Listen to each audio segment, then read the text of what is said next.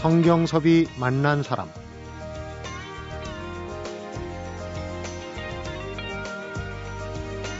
(10월에는) 바깥나들이 할 일이 참 많은 것 같습니다. 여기저기서 단풍 축제도 열리고 또 가을 축제 소식도 많이 전해져 오는데요. 이번 주말에 열리는 강원도 태백의 철암 단풍 축제, 아마도 올 첫 단풍 축제가 아닌가 싶고요. 서울에서는 주말인 오늘과 내일 경복궁과 창경궁을 밤에도 개방해서 가을밤 정취를 한껏 느낄 수 있도록 한다고 하는데, 다양한 문화 행사도 곁들여진다니까 주말 나들이로는 아마 제격이 아닐까 싶습니다. 성경섭이 만난 사람, 오늘은 김성수 문화평론가하고 장석주 시인이 함께한 문화탐방과 인문학 카페로 만나봅니다.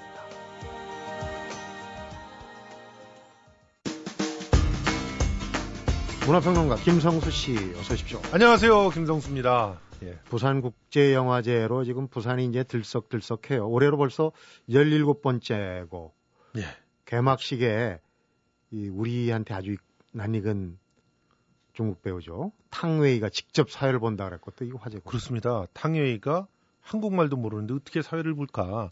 영어로 본다고 하네요. 그리고 어쨌든 이 개막식 사회가 이렇게 탕웨이로 바뀌게 된 것, 어떻게 보면은 우리 부산국제영화제가 정말 세상을 향해서 아시아를 품고 달려가는 그런 모습을 제대로 보여주는 그런 하나의 상징적인 모습이 아니었나, 이런 생각들을 드는데, 우리 위상이 그만큼 이제 높아졌다는 예, 얘기고요.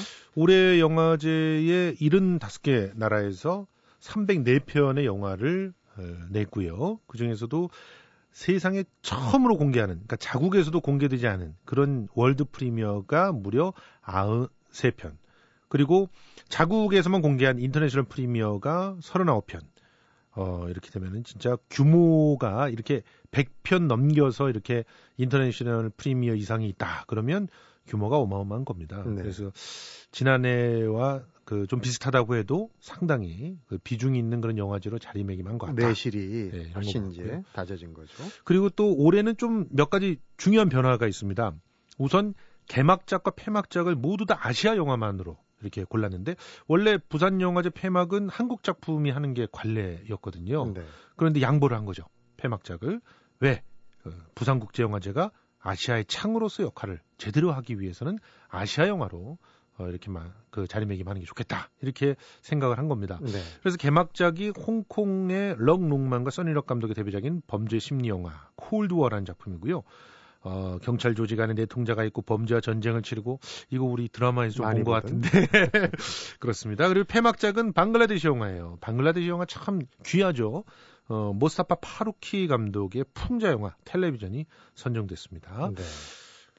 그리고 그 외에도 정말 다양한 부산국제영화제의 재미들이 있는데, 우선 아시아권 스타들이 총 출동하는 그런 영화제가 이번 영화제가 아닌가, 이렇게 생각이 드는데요. 네. 근데 왜 이렇게 아시아 스타들이 총 출동하나? 정말 부산이 이 영화계에서는 변방이었던 아시아 영화를 정말 많이 발굴해 왔거든요. 네. 그리고 실제로 제작 지원도 많이 해줬습니다. 특히 이제 좀 표현의 자유가 좀 억눌려 있는 이런 나라들 있잖아요. 이란이라든가 이런 나라들. 이런 나라의 감독들에게 줄기차게 제작 지원을 해줬어요. 그래서 그런 감독들이 이 세계 안에 자기의 작품으로, 메시지로 자국의 문화와 또 혹은 색다른 그런 정치적인 메시지를 낼 수 있게끔 해줬던 데가 바로 이 부산국제영화제입니다. 네. 근데 올해부터는요, 아시아 지역의 신인 연기자를 발굴해서 해외 연수도 시켜주고 합숙도 하고, 그러면서 세계 무대에 아예 진출까지 해주게 하는 그런 아시아 연기자 아카데미를 올해 처음으로 만들기로 했고, 네. 또 아시아 필름 마켓 그 안에 출판 산업과 영화 산업을 연계해주는 북투 필름이라고 하는 새로운 지원 프로그램을 마련해가지고 10개 작품을 골랐어요. 그래서 이 작품이 이제 영화가 될 때는 지원을 해주는 겁니다. 그러니까 이러니까 부산국제영화제를 사랑하지 않을 수가 없는 그런 얘기죠. 그래서 네. 뭐 장찌나 뭐 임다라, 곽부성 이런 사람들이 다 부산영화제를 찾는 겁니다. 부산영화제의 또 묘미는 이 총출동한 아시아 스타 중에도 여배우들이 이제 레드카펫에서 벌이는 의상 경쟁, 이게 네. 또 이제 백미가 될 것 같기도 한데, 그거 말고도 지금 좀 전에 얘기했던 내실로 보면 이제 그런 기회를 준다는 면에서 네. 이번 국제영화제는 또 특별한 사명이 있다고 그러죠? 예, 그렇습니다. 여러분들이 이제 레드카펫에서 얼마나 여배우들이 이쁘게 입고 나오느냐 이게 관심이 있겠지만 실제로 영화제의 품격은 레드카펫에 있는 게 아니라 사실은 어떤 기획전을 하는가 또 어떤 영화가 그 영화제를 통해서 발굴되는가 이게 핵심이죠. 그런데 올해는 정말 기가 막힌 그런 기획전이 있습니다. 아프가니스탄의 영화가 있는 거 아시죠? 아마 얘기는 들으셨을 겁니다. 그런데 그 영화를 보신 분 아무도 안 계실 거예요. 네. 왜냐? 1996년 탈레반이 정권을 딱 장악하고 난 다음에 아프가니스탄에서 TV 영화를 다 금지해버렸고요. 실제로 그때까지 국립 영상자료원이 소장하고 있던 모든 프린트를 불태워버렸거든요. 네. 근데 자료원 직원들이 건물 안에 가짜벽을 만들고 일부 영화들을 목숨 걸고 지켰습니다. 영화 같은 얘기네요. 예, 정말 영화 같은 얘기죠. 냉방시설도 없는 골방에서 진짜 정말 시간이 오래됐으면요. 부식될 수밖에 없는 영화들이에요. 철저하게 관리해주지 않으면 프린트들이 다 상하게 되지 않습니까? 그런데 2001년에 탈레반 정권이 물러난 이후에 이걸 되살려서 그 영화들을 우리나라에 들어오려고 했는데 또 온갖 우여곡절이 있지 않습니까? 아프가니스탄은 지금 여행 금지 구역이에요. 그러다 보니까 그 중에서 이제 아프간 필름 관장 모아다 브라임 아리피 그리고 라티프 아흐마디 감독, 시디크 사, 바르막 감독 이런 사람들이 이제 DVD를 들고 이제 그야말로 한국을 찾게 된 겁니다. 6편의 영화를. 부산 아니면 할 수 없는 일이 그렇습니다. 아닌가. 사실은 이 분들이 부산 영화제가 아니면 이 필름들을 내보내지도 않았다고 합니다. 네. 부산이기 때문에 그동안 꾸준히 아프간 영화들을 만들 수 있게 암암리에 만들 수 있게 지원을 해온 게 부산이기 때문에 이런 의리를 지켜준 거고요. 지난 시간에 또 얘기했던 김동문은 하늘을 난다. 예, 결과적으로는 감독. 북한 배우 못 들어왔습니다. 아, 그렇습니다. 예, 과연 언제쯤 이 북한과 자유롭게 문화적인 교류가 있게 될지 참 아쉬운데요. 이 김동문은 하늘을 난다의 닉네임이 이렇게 붙었더라고요. 북한 여성판 빌리 엘리엇이다. 이렇게 붙었어요. 그래서 그 상당히 재미난 그런 이야기들을 여러분들 보실 수 있을 것 같은데 이 영화는 특히 이산 가족들한테 더할 나위 없는 선물이 될 것이다. 이렇게 또 얘기를 하고 있어요. 네. 북한의 아름다운 산천 곳곳이 다 담겨 있고 또 평양시대의 명소들을 다 둘러볼 수 있게 해준다고 합니다. 네. 그리고 또 이념이 빠져있는 상태에 북한 주민들이 얼마나 맑고 순진한 사람들인지 관객들을 확인시켜줄 거라고 하는데요. 네. 이외에도 냉전시대 동구권을 대표했던 폴란드 영화들도 있죠. 또 시청각 장애인들을 위한 장애인 전용관도 운영하죠. 그야말로 올해의 부산국제영화제는 평화와 인권의 바다가 아닌가 이런 생각이 듭니다. 네. 싸이가 그제 이제 시합광장에서 공연도 무료 공연도 하고 그랬는데 부산국제영화제에 참가한다 그래서 또 이게 화제이기도 한데 문제는 이제 여성가족부가 지난 2010년에 싸이 노래 청소년 유해 매체물 결정을 내린 게 있었는데 그렇죠. 그걸 철회한다고 그러는데 이게 유명해진다고 이런 걸 철회하고 이런 건가? 그래서 지금 네티즌들이 굉장히 비아냥거리고 있어요. 이 곡이 뭐냐면 Right Now라는 곡입니다. 5집 타이틀곡인데 이 곡이 앨범을 발매한 다음에 2개월 뒤에 여성가족부로부터 19금 판정을 받았습니다. 이유는 뭘까요? 퀴즈를 내고 싶은데 이유가 뭘까요? 예전에 청소년 유해 매체물 하면은 뭐 술이나 예. 또 좀 원초적인 담배나 뭐, 예. 요런 게 말만 들어가도 유해 매체물로 지정을 하지 않았습니까? 그랬었죠. 가사에 인생은 독한 술이고 이렇게 들어가 있어서 그 비속어가 또 포함되어 있긴 하지만 인생은 독한 술이고 라는 이 술이 들어가서 술 마시는 거를 청소년들한테 권장할 수가 있다는 얘기인데 그래서 지상파 방송에서 공연 영상 다 삭제됐고요. 이 노래만 나오면 삭제됐습니다. 그리고 뮤직비디오도 그 유튜브에서조차 성인 인증을 하지 않으면 보지 않게 못하게 돼 있어요. 그러다 보니까 지금 강남 스타일이 뭐 선풍적인 인기를 끌고 있는 가운데 이게 도와줘야 되지 않겠느냐 이러면서 네티즌들이 청원을 했습니다. 온라인 서명운동을 해가지고 19금 조치를 다 철폐하자 이런 얘기들을 했는데 그런 것들을 반영해서 지금 해제를 검토해본다 이런 얘기들이 나오는 거죠. 원칙적으로 얘기한다면 이제 당사자가 이 신청을 하고 그래서 이제 뭐 법적이나 이런 절차를 통해서 하는 거가 정상적인 과정이 아니겠습니까? 그렇죠. 그게 법이죠. 그러니까 여기서 당사자라고 하면 누구냐? 뭐 음반 제작사라든가 뮤직비디오 제작사라든가 뭐 음반과 음악 파일에 권리가 있는 사람 이런 사람들이 해제를 요청을 해야 그걸 검토를 해보는 겁니다. 근데 지금은 이렇게 얘기를 하고 있어요. 여성부가 술, 담배 등의 단순한 그런 용어가 포함이 됐거나 비서고 사용이 과도하지 않은 그런 곡이라고 판단될 경우 유해물 결정을 취소하는 방안을 검토 중이고 그 검토 중인 대상에 라인나우가 포함되어 있는 것이다. 네. 이런 얘기를 했는데 아무튼 뭐 만시지탄이라고 지금이라도 이런 그 결과들이 만들어진다라고 하는 게 뭐 안 좋은 일은 아니죠. 뭐 잘못된 건 바로 잡아야 됩니다. 그런데 좀 당당하게 대중가요에 대해서 좀 인정을 해줬으면 좋겠다 이런 생각들도 들고요. 네. 이번에 그런 재심 여부 다시 한번 지켜봐야 되겠다 하는 생각이 듭니다. 네. 제가 앞에서 이제 뭐 10월에 축제도 많고 하다는 얘기를 말씀을 드렸는데 좀 관심을 가질 만한 뭐 축제들이 많이 있겠지만 오늘은 그 광주에 예. 아리랑 축전을 한번 소개를 해드리면 어떨까요? 예, 광주 아리랑 축전 가장 한국적이고 그러면서도 이제는 가장 세계적이 된 한국의 노래, 한국의 문화 콘텐츠라고 하면 아리랑이 아닌가 네. 그런 생각이 드는데요. 그 아리랑을 화두로 삼아가지고 다양한 장르로 클래식, 가요, 국악, 락, 재즈 등을 다 어우르게 하는 그런 잔치가 지금 광주에서 열리고 있습니다. 네. 그 빛골 시민문화관, 광주공원 일대 빛골 아리랑 상생 평등 자유를 주제로 해가지고 다양한 작품들을 선보이는데 아리랑 하면은 탁 떠오르는 우리 대표적인 광대 하면은 김명곤 전 문화부 장관이 생각이 나죠. 그 네. 바로 그 김명곤 전 문화부 장관이 직접 연출을 하고 작품을 쓴 작품이 6일, 7일 오후 5시에 빛골 시민문화관 공연장에서 이제 열립니다. 네. 아리랑을 테마로 해가지고 민족의 다양한 양식 등을 결합시킨 총체극 형식의 공연인데 주목이 되고요.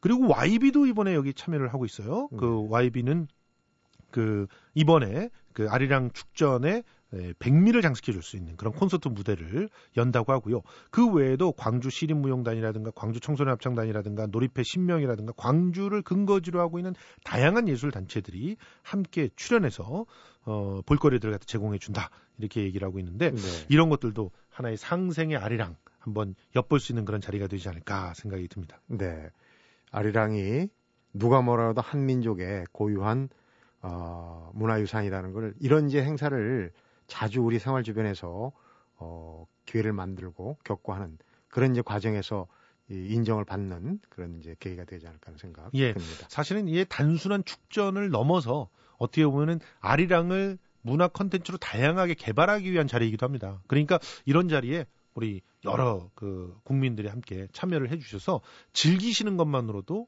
그런 컨텐츠를 만드는 거에 동참하시는 큰 힘이 되는 거죠. 그렇죠. 광주에 한번 들리실 기회가 있으면 한번 들려보셨으면 좋겠습니다. 네.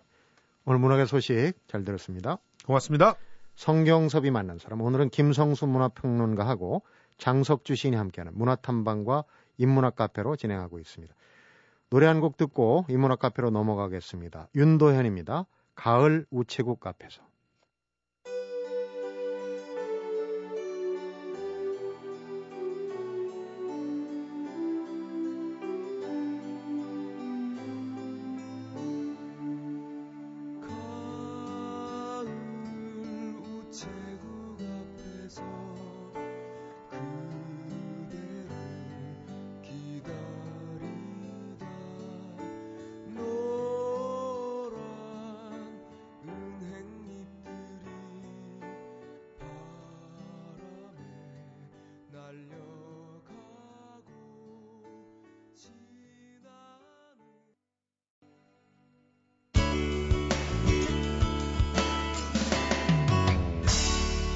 성경섭이 만난 사람. 장석주 시인 어서 오십시오. 네, 안녕하세요. 지난주에는 중국에 빠진 프랑스 학자, 중국 학자 얘기를 했는데 이번 주에는 또 같은 프랑스 학자인데 이번엔 일본의 매력에 빠져가지고 아예 일본에 눌러 사는 그리고 이제 글을 써낸 작가 네. 얘기네요. 도미니크 로로는 프랑스 출신입니다. 소르본 대학에서 영문학 석사를 취득했고 영국, 미국, 일본 등에서 교사 생활을 했는데 네. 지적하신 대로 그 일본의 문화에 푹 빠져서 네.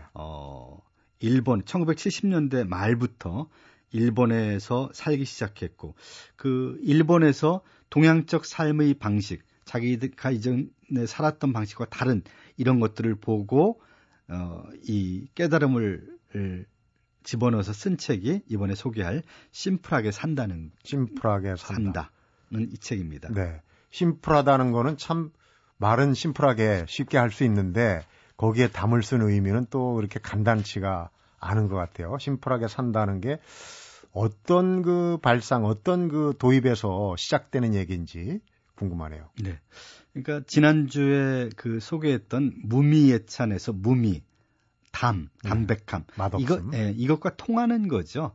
그러니까 많은 여백을 갖고 사는 삶, 절제하는 삶, 그러니까 덜 소유하고 더 많이 존재하는 삶을 얘기하는 거죠. 네. 근데 이제 그 서구의 어떤 세계관이나 생활 방식이라는 것은 편하게 사는 것, 그리고 물건들은 그 편하게 살기 위한 도구들, 그러니까 물건들이 많으면 많을수록 삶이 편해지고 삶이 윤택하고 풍요로워진다는 생각이 이제 서구인들의 사고 방식이라면, 네, 동양, 일본이나 한국이나 중국에서의 그런 그 절제 혹은 중용 사상에서는 그런 물건들이 사실은 편리하지만 우리 삶의 본질에서 흔히 벗어나고 또 그런 것에 깊이 빠져다 보면 탐욕적인 인간이 된다는 거죠. 네. 그래서 물건을 많이 소유하고 살게 되면 우리 정신도 그런 물건에 예속되고 우리 삶도 점점 본질에서 멀어지는 그런 삶이 되어버린다는 거죠. 네. 그러니까 덜 갖고 우리 마음과 또 생활에 더 많은 비어있는 부분을 갖자. 그러니까 어떤 여백을 더 많이 갖자. 여백의 어떤 미학에 대한 예찬 혹은 그런 생활 방식.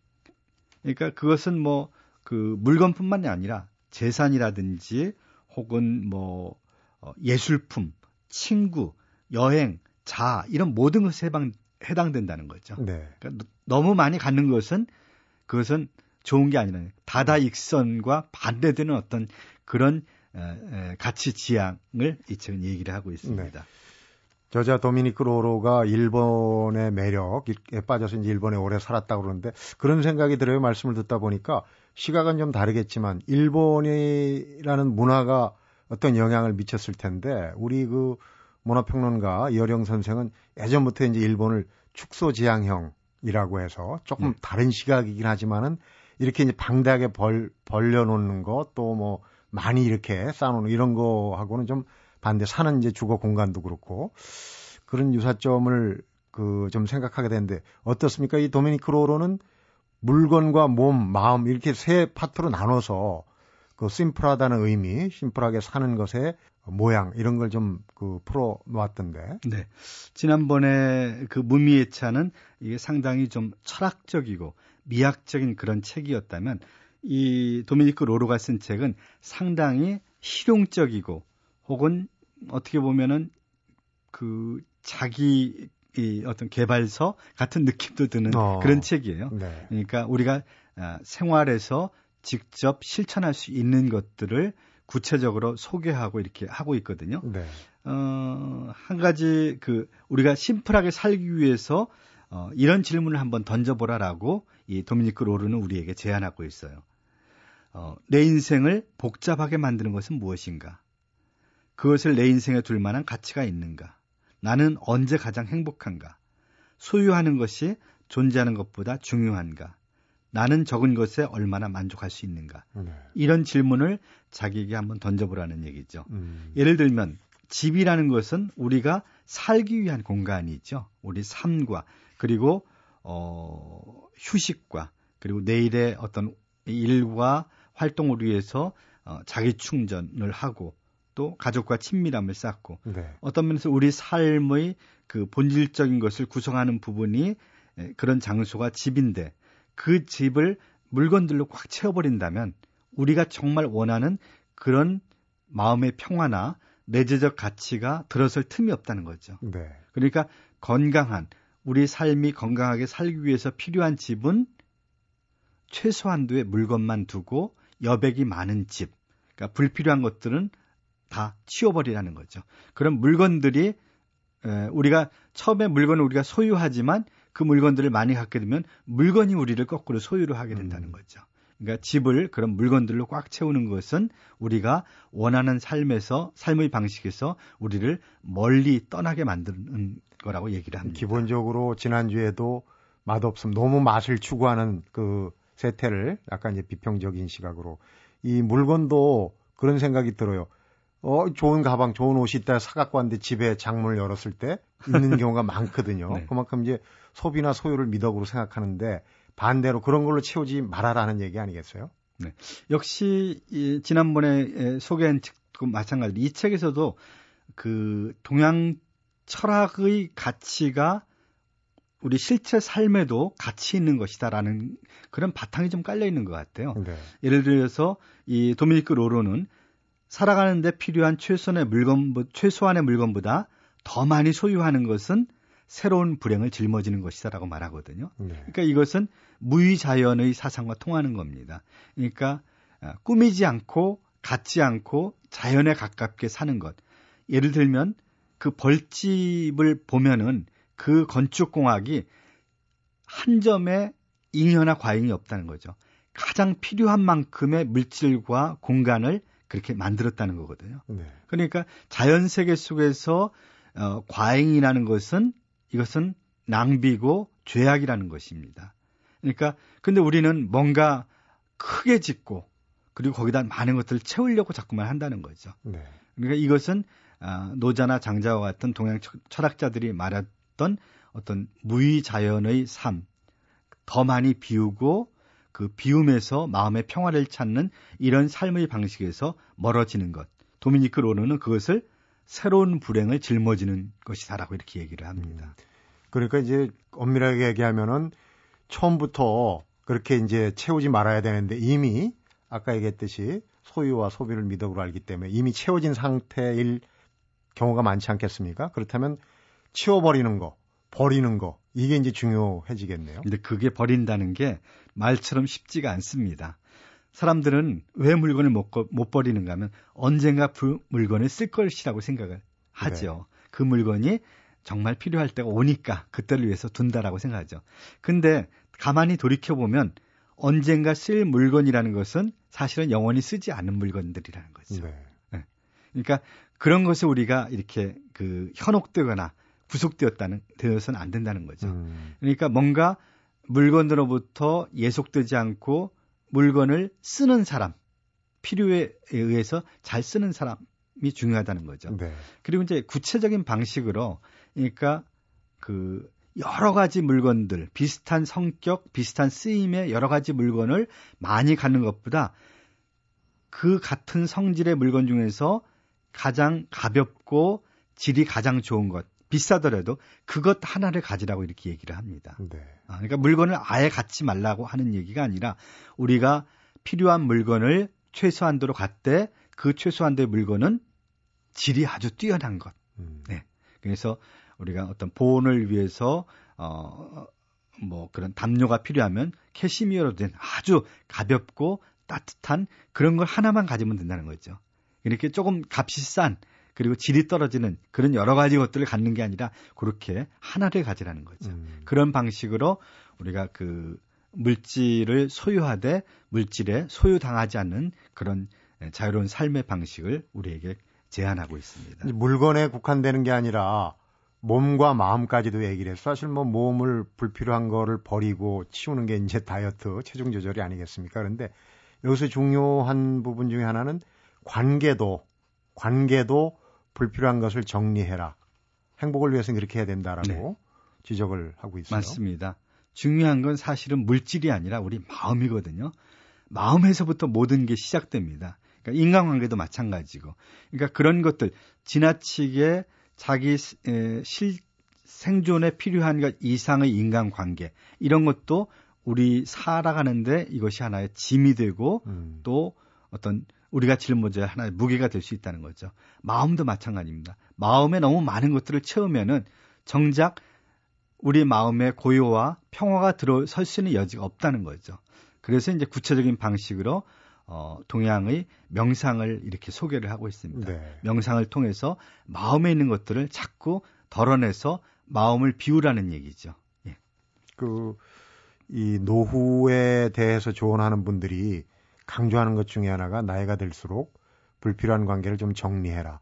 이게 너무 많은 관계를 유지하고 있다 보면 불필요한 그 소모를 하는 부분이 많다. 이렇게 이제 지적을 하거든요. 바로 그런 맥락하고 지금 그 관계에서도 심플해지라는 거. 그러니까 어떻게 보면 가장 편안하고 가볍게 살아가는 그런 생활 방식을 조언해주는 그런 네, 책이라고. 그렇습니다. 이제 대략 6가지의 주제. 처음에 물건, 그다음에 집, 시간, 몸, 관계, 마음. 근데 여기서 이제 그 시간에 대한 얘기에서 정말 우리에게 중요한 것은 현재라는 거죠. 그것은 현재의 어떤 쾌락을 누리라는 것보다는 현재야말로 바로 우리 삶이 이루어지는 것이라는 거죠. 그러니까 현재에 이루어지는 우리 삶을 붙잡지 못한다면 우리 삶은 없는 거죠. 네. 그러니까 맨날 내일만 생각하다가 정작 삶의 어떤 구체적이고 실질적인 국면을 놓쳐버리는 거죠. 그러니까 정말 우리가 중요하게 생각해야 될 건 미래도 중요하지만 바로 우리가 놓치고 있는 현재, 우리 삶이 이루어지고 있는 현재를 또 중요하라는 거죠. 네. 중요하게 생각하는 거죠. 그리고 이제 관계 아까 얘기했는데 여기에서 제가 의미심장하게 받아들인 것은 거절할 줄 알아야 된다는 거죠. 다른 사람이 어떻게 생각할까 못해서 내 시간이 안 되고 내 마음이 원치 않는데도 그냥 다른 사람의 제안을 억지로 받아들이는 거. 네. 이것은 결국 관계를 번거롭게 만들고 그 관계가 삶의 짐이 되는 거라는 거죠. 네. 그러니까 필요치 않은 그런 제안이나 상대방의 제안이나 약속에 대해서 그가 조금 싫어할지라도 과감하게 거절할 줄 아는 사람이 돼야 된다는 거죠. 네. 그리고 이제 전체적으로 여기에서 이 도미니크 로르가 심플하게 살기 위해서 우리에게 제안하는 것들은 사실은 돌아보면 우리가 이미 다 아는 것들이에요. 네. 다 알지만 실천하지 못하고 있는 것들이죠. 예를 들어서 좋은 음식을 소식하고 또 일찍 자고 운동하고 배움을 멈추지 말고 좋은 사람들을 만나고 새로운 생각을 떠올리고 매일 자신이 찾아낼 수 있는 최대한의 즐거움을 찾아내는 것. 이런 방식의 삶을 지향하다 보면 우리는 행복해질 수 있다라는 얘기입니다. 그것이 바로 이 도미니크 로르가 우리에게 권하는 심플하게 사는 방식입니다. 네. 다 알고 있는 사실을 실천하기 위해서는 이 눈높이를 좀 조정하고 기준을 좀 조절을 해야 될 필요가 있지 않겠나 하는 생각도 겸해서 드네요. 오늘 소개해드린 책 도미니크 로로의 심플하게 산다. 정말 심플하게 소개 잘 들었습니다. 네. 오늘 말씀 감사합니다. 성경섭이 만난 사람, 오늘은 김성수 문화평론가하고 장석주 시인이 함께한 문화탐방과 인문학 카페로 함께했습니다. 추억 때문에 버릴 수 없다고 집안 곳곳을 채우고 있는 물건들에 대해서 도미니크 로로는 이렇게 얘기합니다. 과연 그 추억이 우리를 지금보다 더 많이 행복하게 해줄까? 더불어 물건이 거의 없는 방에서는 찻잔 하나라도 존재감을 가진다는 도미니크 로로의 얘기를 전해드립니다. 성경섭이 만난 사람, 오늘은 여기서 인사드리겠습니다.